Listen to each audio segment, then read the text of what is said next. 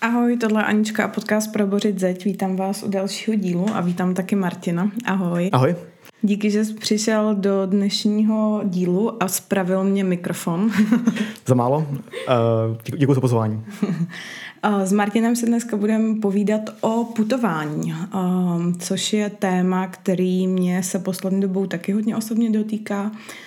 A přijde mně to jako téma, který je čím dál více skloňovaný a myslím si, že tady nemůže chybět.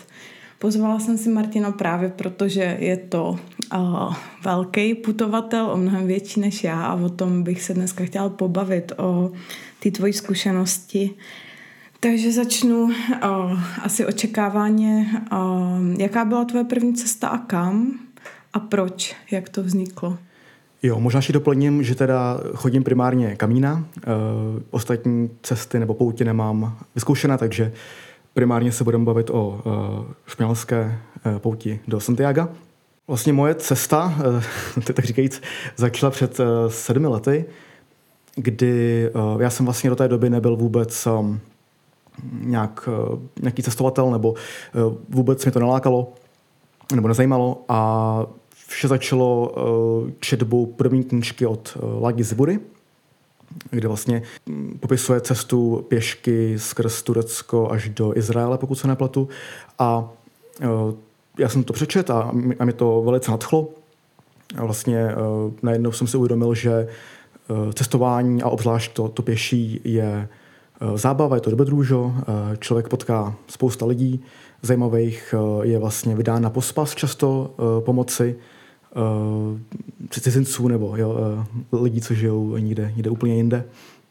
A takže mě to hodně nadchlo všechno a tak jsem si říkal, že bych to taky mohl zkusit.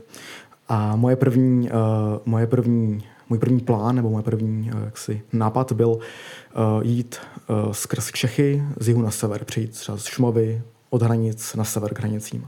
Čechy, jo. V podstatě ano. Ne tu oficiální, jak je dneska navržená, ale takovou svoji cestu. Času. No nicméně, a to bylo na podzim, zhruba před těmi 7 lety a vlastně ještě než jsem vůbec měl šanci to udělat, tak jsem se nějak dozvěděl, už ani nejsem si jistý jak přesně, právě o Santiagu a možná od mojí tehdejší partnerky, která jí teda nešla, ale je faninka španělská a studuje španělštinu, takže o tom nějak věděla. A vlastně pak jsem se dozvěděl, že Ladi Zibura to taky šel jako svoji první cestu. A nějak čím dál víc mě to začalo zajímat a vlastně říkal jsem si, že ale jako, že to je hodně už jako velká výzva na první nějakou cestu, na první nějaký pouť pro někoho, kdo absolutně jako nechodí sám nebo není zvyklý cestovat sám, nezná nic o výbavě a tak.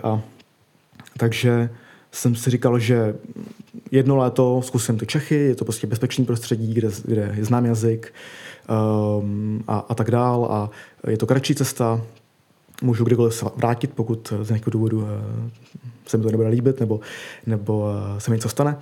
Nicméně nějak to ve mně pomalu jako doutnalo ten nápad a říkal jsem si, OK, tak možná bude lepší nápad vykašlat se na Čechy a jít rovnou tam.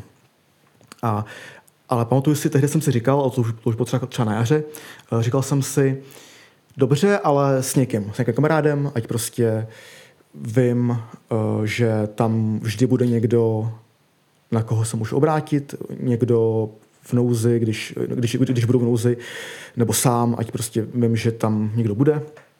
A takže jsem obepsal možná 15 kamarádů ze školy a spolužáků a tak různě a víceméně všichni po jednom mi to odmítali, ať už kvůli penězům, kvůli času, kvůli jiným plánům.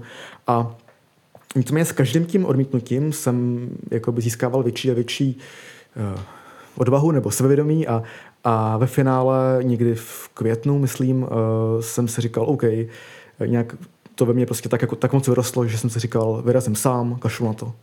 A ukázalo se, že jít sám ve finále byla vlastně jako nejlepší možnost, že to je lepší, než jít s nikým. Ne nutně vždy, nebo pro všechny, ale pro mě určitě to byla dobrá dobrý výsledek. Jak to je dlouhá cesta, jak dlouho si šel? Jo, takže poprvé jsem teda šel francouzskou variantu, to je vlastně nejtypičtější nebo nejpopulárnější pouť do Santiaga, která začíná ve francouzském městečku Saint-Jean-Pied-de-Port, které je hned u hranic se Španělskem. Vlastně první den se překračují Pyreneje a zbytek cesty už je ve Španělsku a ta cesta má, pokud se nepletu, 770 kilometrů plus minus. Je to zhruba 26...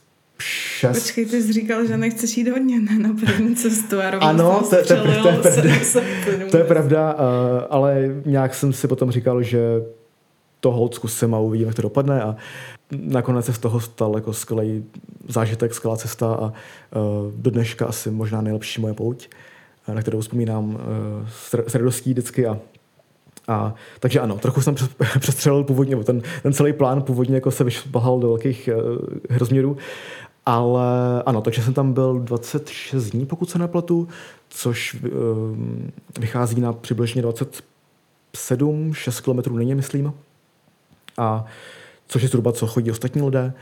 A to je teda moje první pouť. To mě přijde docela hodně na to, že to jdeš takhle dlouho, skoro měsíc to šel. A těch 27 kiláků, to je moje tak jako hraniční, těch 27. Nebolelo tě z toho něco? Nebo jaký to bylo? No, ono, vezmu to obecně, já tady nejsem žádný sportovec, možná ještě bych mohl doplnit, že jako trochu běhám a jsem tam jako něco ze sportu, ale rozhodně nejsem žádný atlet nebo nechodím do posilky a tak, takže nemám žádnou jako super výkonnost nebo fyzičku.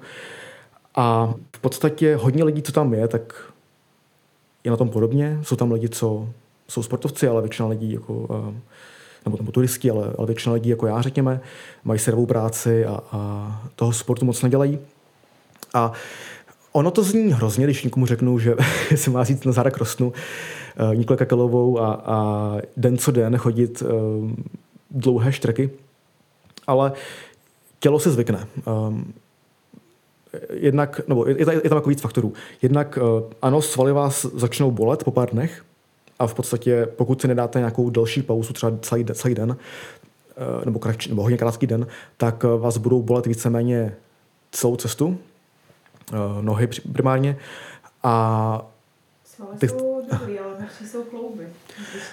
Mě teda klouby nikdy netrápily, takže to naštěstí, nebo obecně řečeno, mám docela štěstí na zdravotní problémy.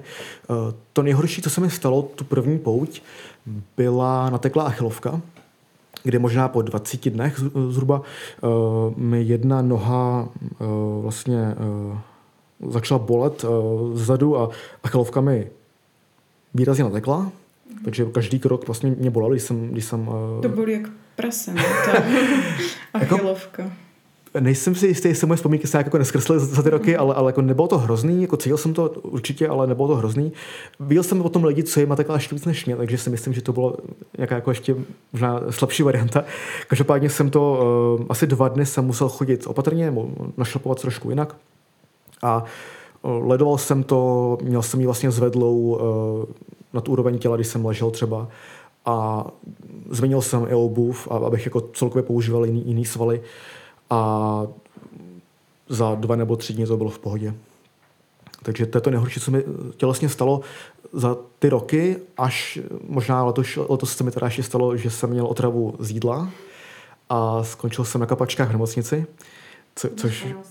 Jo, uprostřed ještě ničeho v vesnici, a což taky nebylo moc příjemný, ale to nějak moc neovlivnilo samotnou chůzi, řekněme, nebo nebylo takovou bolest, kterou cítím. Dál s kapačkou na ruce. No. Takže ta tělesná stránka není tak náročná, jak to může znít. Opravdu potkávám lidi, kteří jsou v důchodu okolo klidně 70-80 let, jich teda hodně dokonce, bych řekl, na té pouti. A viděl jsem lidi s umělou nohou, s umělou kyčlí. Potkal jsem holku, která to šla celý těsně po vymknutí kotníku Takže člověk potká jako všelaký blázny a samozřejmě nepočítám puchýře, které taky bolí vlastně na každém kroku, a potkal jsem lidi, co mají jako zanícený puchýř. Slyšel jsem o ženě, která si sloupla celou vlastně kůži na celé, vlastně na chodidle ze spoda, celou vlastně plochu chodidla a musela taky jít do nemocnice, ale takže člověk se zvykne na hodně z toho a nevnímá to tak moc, jako kdybych teď najednou se musel jít k rostu a někam jít jako z bolestí třeba svalů. Za druhý člověk má jakoby silou motivaci pokračovat, zatímco kdybych třeba byl doma nebo někde na nějakém stabilním místě a nemusel jít dál, nebo neměl jako velkou motivaci jít dál, tak třeba si dám den pauzy nebo třeba to vzdám celkově, ale tím, že jsem v rámci té pouti na nějakém, jako mám nějaký cíl a nějaký kontext, a tak je to jako velký vlastně analgetikum, řekněme, nebo možná je to trochu něco, jako když fotbalista si zlomí nohu nebo vymkne kontník nebo něco takového a dohraje zápas. No ty fotbalisty to nikdy nedohrajou, Nějaký simulujou, jasně, ale jsou případy, kdy prostě... To spíš nějaký MMA zápas. I teda fakt, že to je spíš jako adrenalin v jejich případě, tady to bude něco zase jinýho, ale to, že člověk to chce dokončit a nemá moc, jako jasně, můžete to ukončit dřív, ale moc vám nechce a navíc tím, že si člověk seznámí s těma okolníma lidma a tak nechce přijít o tu svoji třeba skupinu skvělou, se kterou jde už pár dní. A takže to vás jako vlastně motivuje pokračovat dál i skrz bolest a únavu a nepříjemnosti. Boty jsou asi naprostý základ, předpokládám, na takovýhle. Jo, ta výbava, celkově výbava není nějaká, nebo není třeba nějaká drahá nebo bohatá nebo tak, ale primární jsou ponožky a boty. To je diametrální rozdíl ve vašem jaksi pohodlí, anebo respektive právě v té bolesti a v puchýřích a těch věcech tělesných, jestli máte dobré boty a dobré ponožky, aby vám vytraly správně, aby když jdete v období deště, aby vám nepromokly. Mm-hmm. V podstatě jediný dvě věci, co je potřeba mít jako hodně dobrý, a jinak potom možná krosna, aspoň solidní, nemusí být nějaká opět luxusní, stačí nějaká aspoň trochu dobrá, aby vám dobře padla na tělo a byla dobře nastavená na vaše záda a na vaše tělo celkově. A krom toho ta výbava už potom zbytek jako už je vedlejší. Tak dlouho nic a potom funkční trenky. Funkční trenky jsou taky hodně dobrý. Doporučuju, ano, určitě. Na to jsi zase musel přijít, co v té výbavě je dobrý a co naopak vyhodit, to vůbec nebrat. Jo, já jsem měl docela štěstí, že... mám kamaráda, co taky hodně chodí, takže jsem s ním dobíral tu výbavu vlastně už od toho prvního, od té první cesty. Takže víceméně to, co jsem sebou měl poprvé, mám téměř i dneska. Samozřejmě mám jiný boty, protože už jsem je totálně rozšlapal na trosky a tak, ale víceméně ta výbava je podobná. Poprvé jsem to přehnal a měl jsem s sebou třeba vařič a ne na plyn, ale takový to háčko hliníkový na pepo, myslím. A to bylo jako overkill, to prostě to je zbytečná věc, protože tam člověk nemá ani chuť, ani čas, ani náladu vařit. A když už jako tak člověk něco studenýho, protože je mu strašný metro. Takže možná třeba v zimě se to hodí, ale v létě, a já chodím většinou v létě, tak to fakt byl jako krok vedle. Jinak jsem docela tu výbavu jako trefil dobře. Člověk nepotřebuje nic jako neintuitivního nebo speciálního. No, nějakou hygienu, nějaký oblečení, spacák a to je asi to hlavní. Co jsi tam zažíval na té cestě duševně? Fyzicky si říkal nepohodlí, bolest... A duševně? Jo, člověk se cítí výrazně jinak než doma a je to něco, co se hodně těžko představuje, dokud to nezažijete. Vlastně jste naprosto oddělení od svých odpovědností a od svého života doma, obzvlášť pokud jdete sami. Pokud ne, tak je to trošku jiný, ale pokud jste sami, tak jste vlastně naprosto svobodní a máte vlastně tím, že ta cesta je docela jednoduchá relativně z hlediska zázemí, máte tam ubytovny, je tam dost jídla a pití všude, takže nebo dost na to, abyste se tím nemuseli tak moc trápit, tak vlastně neřešíte skoro nic, jenom mám kde spát a co jíst a co pít a to, jak jsem říkal, tak vlastně není problém. Takže jste naprosto svobodní, nemáte žádný deadline, nebo možná máte deadline, kdy máte odletět, ale vlastně tempo je úplně na vás, vaše tempo je na vás, vaše vzdálenosti jsou na vás, s kým půjdete ve skupinci, nebo jestli vůbec někým je na vás, kde si dáte pauzu, kde se najíte, máte úplnou svobodu ohledně celé vaší pouti a to je skvělý pocit sám o sobě. Potom to, že jste ve Španělsku, který je hezký a cizí do jisté míry a lidi tam jsou poměrně veselí a usměvaví a vstřícní k vám jako poutníkům, tak se cítíte skvěle. Plus je tam ten aspekt toho, že chodíte a máte nějaké endorfiny, nějaký jako pocit ze sebe dobrý, že jste na nějaké výpravě a někam směřujete a je to celkově psychologicky jako velice příjemná věc. Já to trošku předomnávám k jisté formě skupinový, nevedený psychoterapie, protože opravdu tam jako všichni lidi si čistí hlavy a zažívají skvělé pocity, ať už tělesně, nebo sociálně, s ostatníma poutníkama, nebo spirituálně a v dalších ohledech. Mm-hmm. Jaký to byl pocit po kolika 700-800 kilometrech dorazit do cíle? Šlo ještě o ten cíl, nebo už ani ne? Vůbec. Ten cíl tam jakoby furt figuruje, ale tím, že seš tak daleko od toho cíle, většinou té cesty, tak na ten cíl absolutně nemyslíš. Protože je to něco úplně abstraktního, co je někde za tisíce kopcema a kilometrama, no, to teda nedoslova, ale řekama.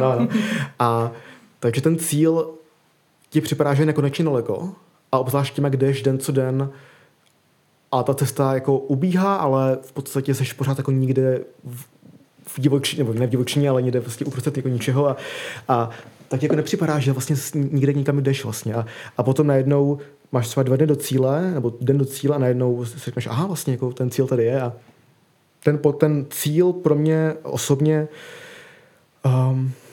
není moc jako šťastný moment, nebo že to skončí a je tam jako jistá úleva, protože si oddechnu, že jsem to vlastně ušel, že jsem to zvládl, ale je to moment, kdy se loučíš s tou poutí, loučíš se s těma kamarádama, s těma poutníkama a asi záleží, jak který rok. Někdy to byla jako hodně velká úleva, někdy to bylo smutný, že jsem fakt jako skončil s tou poutí a chtěl bych třeba ještě jít dál, ale už jsem prostě neměl čas nebo tak. A co je trošku smutný nebo nešťastný, že bohužel hodně lidí, až jako polovina všech poutníků, jde jenom poslední 3 dny zhruba, protože to je hranice, od které dostáváte ten diplom, že jste to ušli. A hodně, zejména místních lidí, Španělů, jde jenom posledních 100 kiláků. Mm-hmm. A v podstatě, takže... Musíš dojít 100 kilometrů, aby se dostal to dále. Takový diplom, že s tvým jménem, že to ušlo. A hodně místních mají prostě prázdniny nebo prodloužený víkend a jdou prostě kamíno. A takže bohužel v ten moment, kdy ta celá pouť kulminuje, a připravuje se na to, že už jako to skončí a máš jako ty po vlastně nejdelší době, co jsi na cestě, máš jakoby největší spojení s tím všem, tak najednou naběhnou tam newbies. Jakoby turisti, řekněme, když tak řeknu trochu hanlivě, co tam jsou na 3 dny a jako mají na to právo tam jít, ale bohužel to trošku jakoby zkazí těm, co jdou zdaleka. No a není to celý už kamino trochu moc turistický? Je to ještě spirituální cesta? Má to být spirituální cesta? No, dobrá otázka a je hodně aspektů, který, nebo hodně cest, který, nebo hodně pohledů, který můžu použít. Takže první otázka byla, jestli teda těch lidí není hodně obecně, a asi záleží, jaký je tvůj vkus, protože někomu hodně vyhovuje být s lidmi někdo hodně společenský a extrovertní a představa, že bude hodinu sám, je pro někoho tragédie, tak takhle. Nějaký cesty jsou hodně populární, zejména francouzská a portugalská, a jiné cesty jsou jako vyloženě poloprázdný a ostatní jsou jiné mezi tím. Takže dle vašich preferencí můžete si vybrat to, co vám vyhovuje. A na otázku, jestli teda to ztrácí na té spiritualitě, ty poslední 3 dny asi ano, tam aspoň pro mě teda, a je to individuální, ale tam to jako dost naruší to kouzlo a ten pocit té jakoby skupiny, ve které jdete, protože najednou je to naředěný spousta lidma. A celkově spirituální ta pouť si myslím, že je. Skoro bych řekl, že si nejde pomoct, aby to nebylo spirituální. A i když člověk není nějak náboženský nebo neprožívá ty věci nějak moc, tak jen ta samotná pouť si myslím, že ten duch té pouti a to prostředí a to, že vlastně Španělsko je tak jako hodně katolický a je tam mrh kostelů všude, a tak to na vás jako dejchne silně. Takže i ty pouti, kde, nebo i ty varianty, kde těch lidí je víc, tak pořád se jako dá se zařídit samota, pokud o ní máte zájem, a obzvlášť pokud byste třeba chtěli jít ještě nějakou dobu, která není typická pro tu variantu nebo není hlavní sezóna, tak potom těch lidí je samozřejmě ještě méně. A podle mě ta samota jako není podmínka pro tu spiritualitu, že i s těma lidma, jak si, a to je něco, co jako opět se těžko představuje, pokud tam nejste, ale s těma lidma, s těma půdníkama na té cestě si opravdu vytvoříte takový unikátní vztah, kdy máte zároveň hlubokou intimitu spolu a zároveň obrovskou anonymitu, kdy zároveň oni vás skoro neznají, krom toho, co jim povíte, protože, nebo neznají vaše kamarády, neznají třeba vaše celé jméno ani, takže cokoliv jim povíte, tak nemůžou vás jakoby nějak, vám to vrátit nějak ošklivě, nemůžu to říct komu dalšímu, kdo vás zná, a tak dál. Takže se vlastně nestydíte říct cokoliv a zároveň všichni si jako důvěřujou, je tam obrovská důvěra a nápomocnost a pocit jaksi sounáležitosti, protože všichni sdílí jeden cíl a jednu trasu a vlastně lidi nemají žádný fasády, tam jako se nehraje na značkové oblečení a na nějaké jako předstírání schopností nebo chlubení se něčím. Víceméně všichni jsou na jedné úrovni, na jedné lodi a je to velice příjemný pocit. A je to, pro mě ta lidská stránka je pro mě asi ta hlavní tažná síla, která mě tam jakoby vrací každý rok. Já nedokážu nepřemýšlet nad tím, jestli tato spiritualita nevychází, nebo jestli tomu minimálně nepomáhá nějaký objektivní nedostatek nebo pocit diskomfortu. Jestli pro nás vlastně v těchto jako hraničních situacích, kde jsme odkázaní jenom sami na sebe a kde zažíváme objektivně určitou formu diskomfortu, jestli není snaží jakoby se třeba obrátit právě k něčemu transcendentálnímu. To je velice hezky řečený a souhlasím. A je pravda, že ta bolest a únava a diskomfort a tohle všechno na vás pracují psychicky a je tam víc věcí. Jednak se cítíte hodně dobře ohledně sebe, že vlastně jste někde v neznámu a v bolesti třeba a diskomfortu, ale stejně přes to všechno vlastně se probouráváte dál tou cestou a krok za krokem prostě to tam jako šinete a plus ten pocit toho oddělení se od svého běžného života vám dá takovej unikátní vhled zpětnej právě do vašeho každodenního života zpátky doma, kdy máte čas a máte vlastně krásný prostor přemýšlet nad tím, co je smysl vaší práce, vašich zvyků. Je to skvělý prostor si říct, OK, chtěl bych třeba začít nějaký zvyk, nebo něco se naučit, nebo změnit svoji práci. Hodně lidí, co tam je, aby si právě udělali jasno v něčem v životě. A celkově je to jako obrovský čerstvý vítr do vaší mysli. Vlastně potkáváte lidi, kteří vás inspirují, protože si vyprávíte o tom, s čím se živí, co dělají, co je baví a potkáváte lidi mnoho, jak jsem říkal, různých ražení a každý má zajímavý životní příběh a lidi se jako otevřou velice snadno. A takže to je další věc. A potom to, že vás nic nevyrušuje, je taky vlastně jako skvělá věc. Člověk jde tu přírodou a řekněme, kromě té portugalské, která je hodně industrializovaná, jdete víceméně většinu času, drtivou většinu času přírodou, ať už to jsou nekonečné pláně nebo lesy nebo okolo moře. A to, že člověk nevidí reklamy na každém kroku a nebombarduje ho, já nevím, ruch města nebo zvuk aut a nemá takovou potřebu dívat se třeba na telefon, což já třeba nemám, ačkoliv doma kontroluju Facebook a Twitter a další věci docela často, tak tam ta potřeba hodně poleví. A takže to, že člověk není vyrušovaný, mu umožní se jako zamyslet se nad věcma opravdu hluboko a uvědomit si, že třeba chce nějaké změny vykonat v svém životě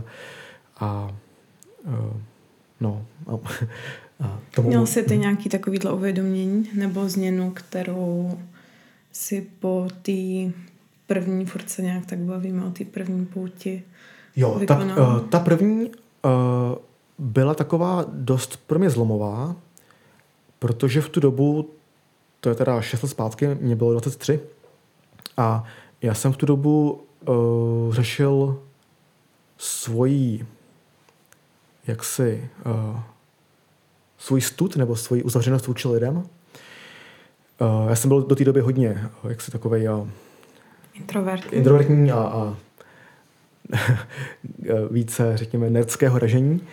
A vlastně tehdy jsem otevřel škatulku ve svých vzpomínkách, kterou jsem dlouho neotevřel a vlastně jsem si uvědomoval, jak jakoby mám jisté podvědomé obavy z lidí, nejspíš kvůli šikaně, kterou jsem zažíval jako dítě.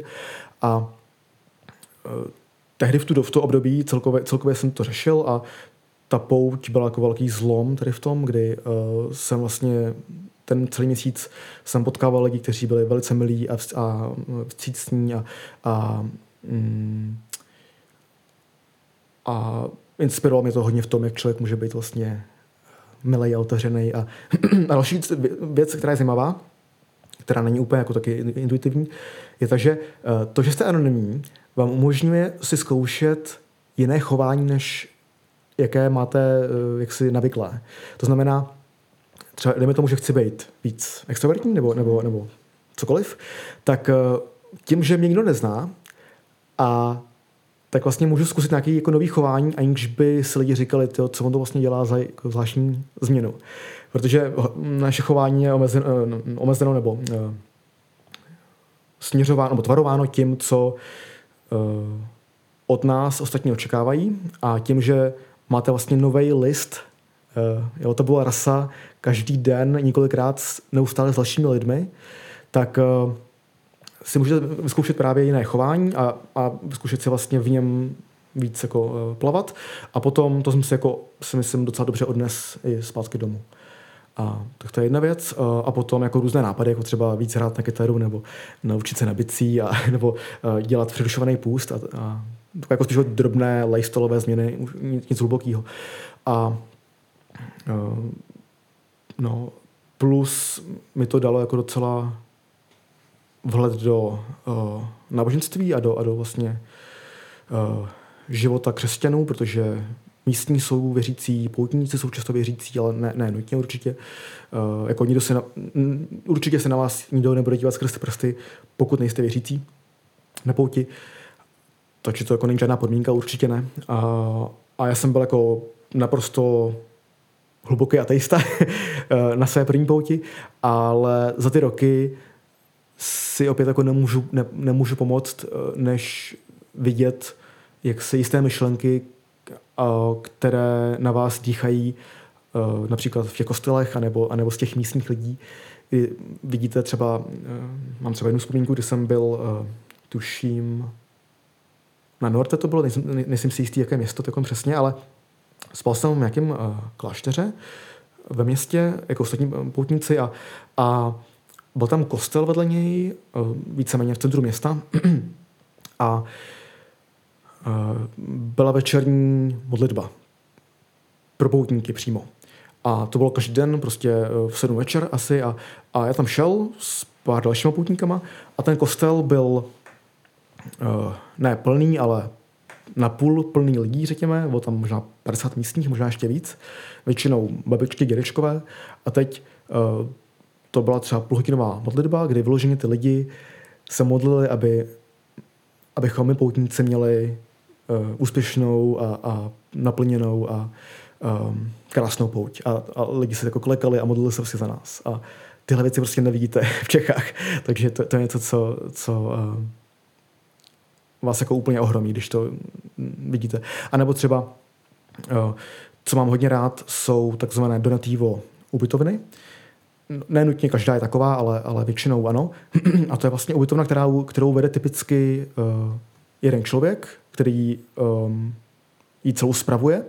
A ten vás tam uvítá a není to jako nějaký anonymní vztah, kdy vy mu dáte nějaké peníze, on vám dá prostě postel a povlečení a tak dál, ukáže vám, kde je sprcha, ale v těch donativních ubytovnách typicky tam večeře, kterou vaří ten pan domácí, a ta večeře je v jeden čas pro všechny a je společná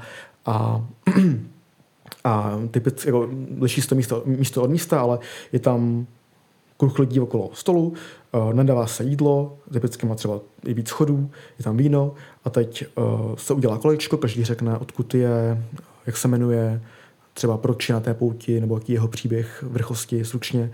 A ten domácí má třeba krátký proslov ohledně jeho příběhu a je to jako velice krásný moment, kdy se lidi jakoby otevřou a potkají. Takže máte ubytování, máte jídlo a tak se třeba ještě hraje se na kytaru potom, nebo domácí vytáhne pálenku a pije se do večera. A nejlepší na tom je, že vlastně vy dáte peněz, kolik chcete. Je to na vás, je tam kasička a ráno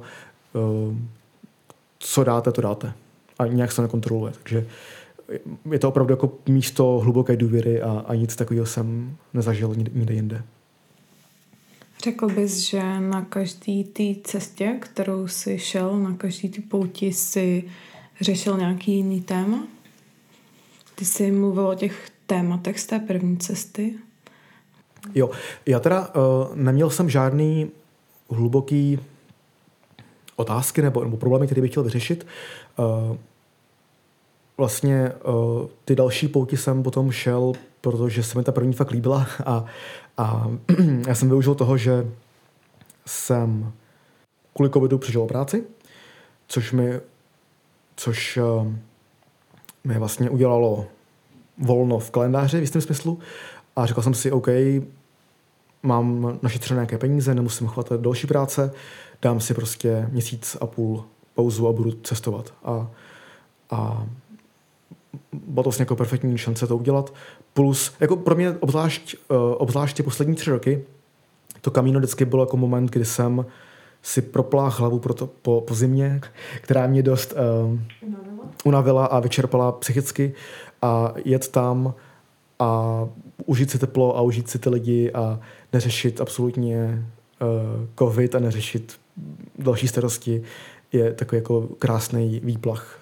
Takže je to zejména pozimní jaksi detox. Ale, takže bohužel nemám nějaký super hluboký příběh, ale vím o lidech, co tam šli a byli buď to téměř po rozvodu nebo zvažovali sebevraždu nebo skončili v práci a neví, co dál s kariérou nebo se životem. A jak vypadá běžný den na pouti? A co děláš? Typicky vstáváš okolo, záleží, ale řekněme 6. až max 7. A opět ty záleží, jakou jdeš variantu, v jaké roční období a tak dál, ale víceméně je to takhle. A lidi stávají jaksi povětšinou spolu, ne jakoby doslova spolu, ale zhruba v rámci třeba půl hodiny většina lidí vstane. Už kvůli tomu, že se lidi navzájem zbouzí těma budíkama a šramotem a tak. No a většina lidí jako to ráno moc nepřehání, jen se zbalí rychle a odejde.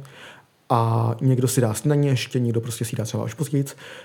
A takže vyrážíš okolo řekněme 7.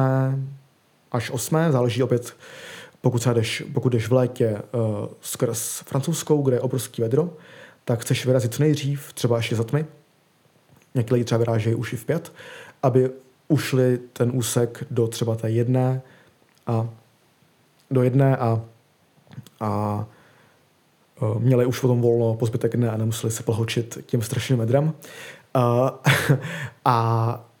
Takže vyráží se plus minus 6, 7 a víceméně jdeš a jak jsem říkal, jdeš si svým tempem a kam chceš dojít, tam dojdeš. Většina těch poutí má hustě každých pár kilometrů nějakou vesnici s ubytovnou. Jsou místa, kde to je víc, ale dejme tomu každých 5 kiláků máš nějakou vesnici, takže můžeš vlastně dynamicky dle tvé vůle si vybrat, kde budeš spát, pokud tam teda bude místo, to je další otázka, která se poslední roky trošku jaksi nabírá na síle. Ale takže zhruba do té 1 jdeš a tak někdo si dá oběd už třeba během toho, někdo se ho dá až dorazí.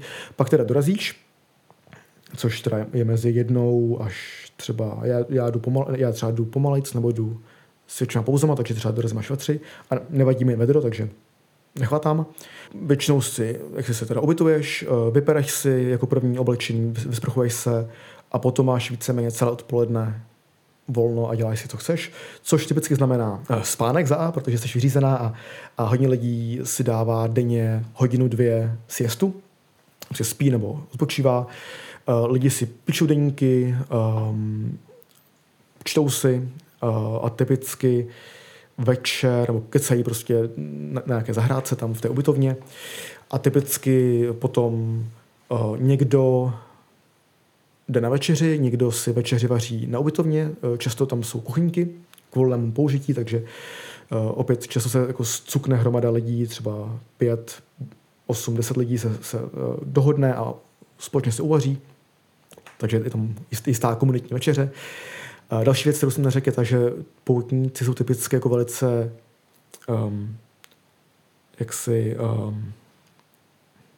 mám problém najít to slovo, ale že tě zvou, jako, že tě pozvou k sobě, že když třeba jdeš sama a jdeš do restaurace a je tam skupinka poutníků, tak vidí, že jsi sama a hned ti řeknou, pojď nám, dej židli, dej si pivko a kdo seš a odkud seš a tak, že tě nenechají tě o samotě.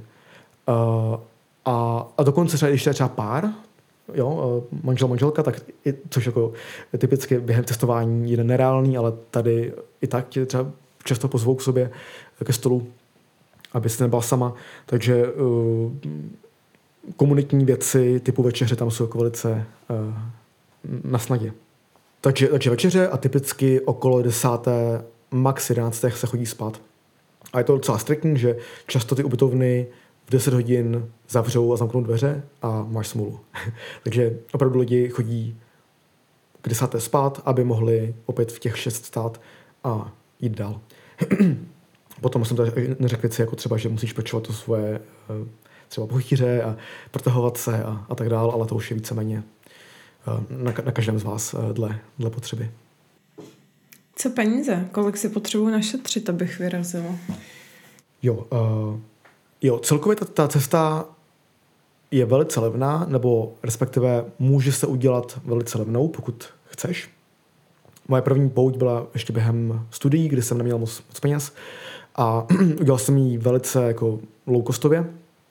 A no, letenky jsou zhruba 6 000, řekněme, možná se povede skoupit levnější, ale zhruba tak. A potom ubytovny, takhle, když vezmu ty nejlevnější jaksi rozpočty, tak se dá spát okolo 7 až 10 euro za noc. Jak kde? Nejsem si jistý, ale na portugalské většinou stojí 10 a na francouzské a dalších stojí, myslím, okolo 8 euro, což je furt jako skvělý. Jsou samozřejmě dražší ubytovny za 15-20 euro. Jen teda musím podotknout, že ty nejlevnější jsou vlastně jako poměrně jednoduchý, kdy máš jako holou místnost s nabíječ, zásuvkama, ano, díku, a palandama a není to nějak zvlášť pohodlný ani nebo luxusní, to vůbec ne. Což a jako naopak dodává tomu pocitu té pouti, že vlastně seš někde jako, kde nepotřebuješ žádný věci a že ješ jako velice prostě. Ale když člověk potřebuje, třeba jsou lidi, co mají problém spát s lidma v místnosti, protože třeba jsou citliví na chrápání nebo na hluk, tak dají se koupit i pokoje pro jednoho nebo dva nebo třeba 4. Typicky to stojí okolo 15-20 euro. A tak. Potom jídlo opět se dá jako velice levně anebo poměrně draze. Já jsem třeba tu svoji první pouť jet celou dobu jenom věci z marketu. Takže k snídani prostě banány, jogurty, ovoce, sušenky. K obědu typicky jsem měl bagetu se zeleninou, luštěninama, humusem, pokud se mi povedlo sehnat. Sem tam guacamole, k tomu třeba gazpacho, to je polívka studená, která je velice osvěžující v tom ledru. K večeři to samý, víceméně. Sem tam jsem si uvařil rejži, těstoviny. A víceméně to jsem jet celý měsíc. Takže za, řekněme, 8 euro se dá spát a za 5 euro plus minus se dá najíst. Když člověk takhle jako jede jednoduše. Já jsem se jenom zasmála, že jsem si vzpomněla na svoji cestu před 2 lety, kdy jsem jela s rozpočtem 15 euro na den a na příspěvkách, blogách jsem četla, že ubytování najdej za 5 euro, no a po covidu jsem přijela, všechno se mega zdražilo, ubytování 10 až 12 euro, takže jsem měla 3 eura na den a nejedla jsem prostě. No. Takže bych dala takový rozpočet 20 euro na den, jakože když chceš bejt, když chceš spát, když nespíš venku. Jo, to je zhruba 500 krát měsíc je 15 000, pokud se neplatu. Mm-hmm. Takže vlastně měsíc plus letenky, takže jako dá se to zvládnout za 20 000 za měsíc. Nepočítám teda výbavu a tak, ale ta není tak drahá moc. No a chtěl jsem ještě říct, jo, a teda jídlo se dá koupit samozřejmě i jako v restauracích. Typicky tam jsou meníčka za zhruba 11 euro plus minus, a což je za dost, když se takový člověk vezme, ale je to typicky 2 chody, dezert a třeba víno nebo pivo, takže jako v finále to je docela v pohodě cena. Takže třeba letos jsem hodně toho využíval spíš než těch marketů. A no, takže cenově je to víceméně. Dá se vejít do 15 euro za den. Věděl jsi, že se vrátíš hnedka, co jsi došel první trasu?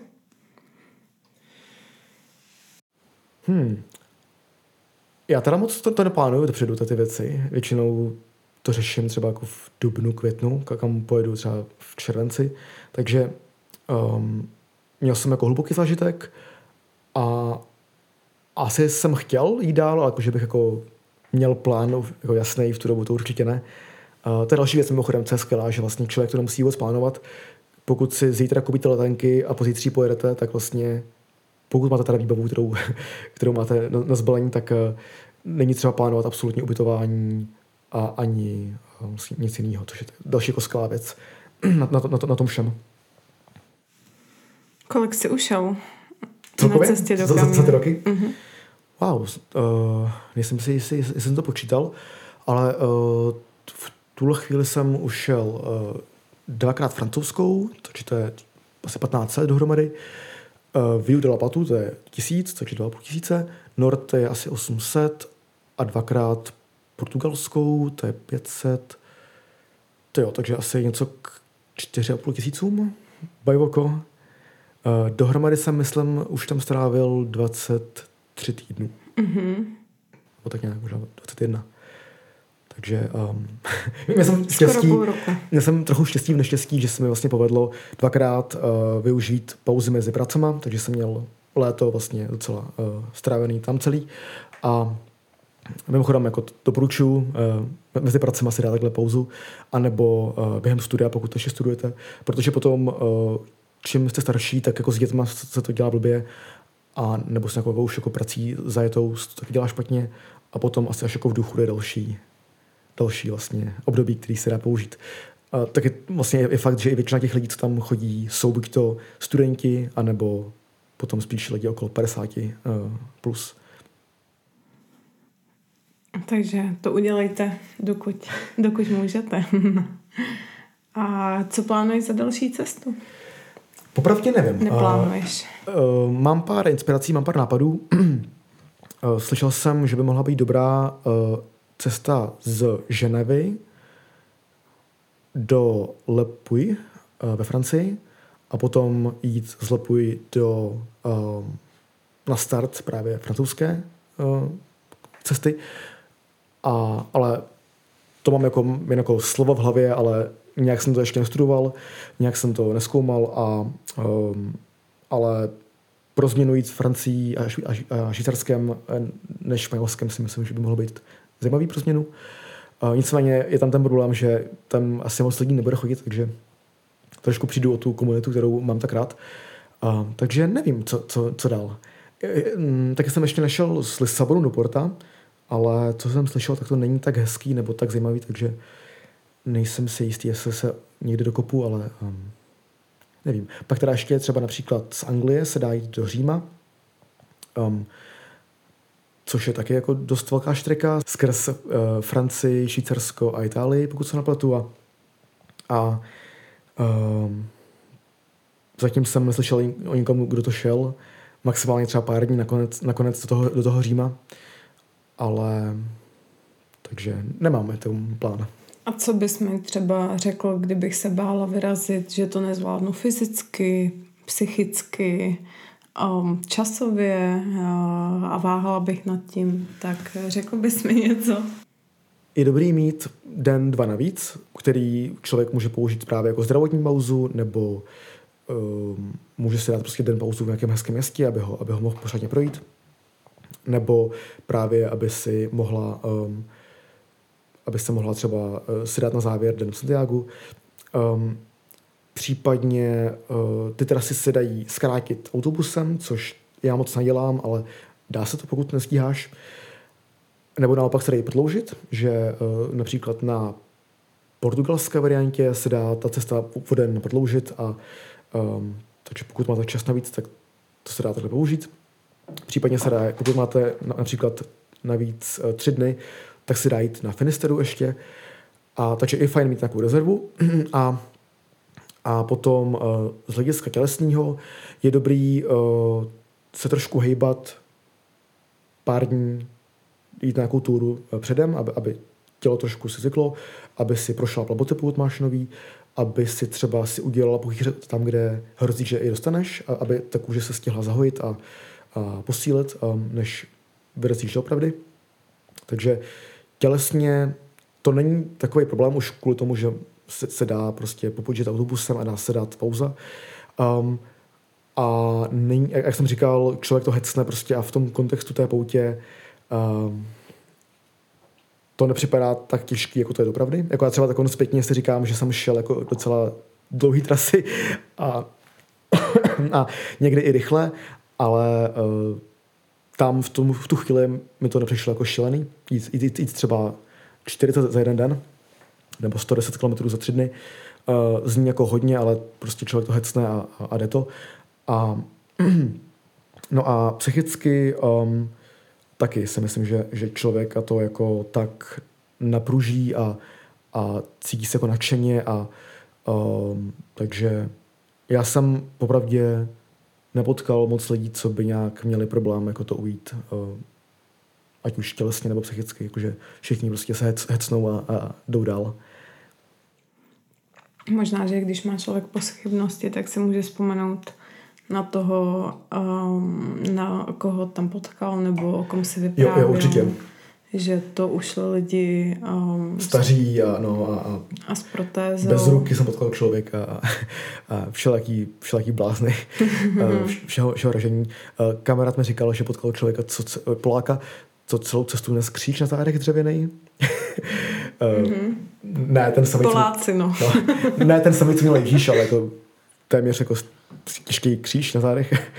Takže jako potkáš šlatí lidi a nějaký pochyby, nemáš moc jako odvahu si je vůbec dávat. Jasně, zvládl to oni, ty to zvládneš taky. Jo. Tak putování zdar, díky moc, že jsme se o tomto mohli pobavit a buen camino. Jo, děkuji za pozvání. Já si myslím, že to je skvělá věc, putování. Neznám moc lepších věcí. Takže doporučuji všem buen camino a v tom to je vás. Díky.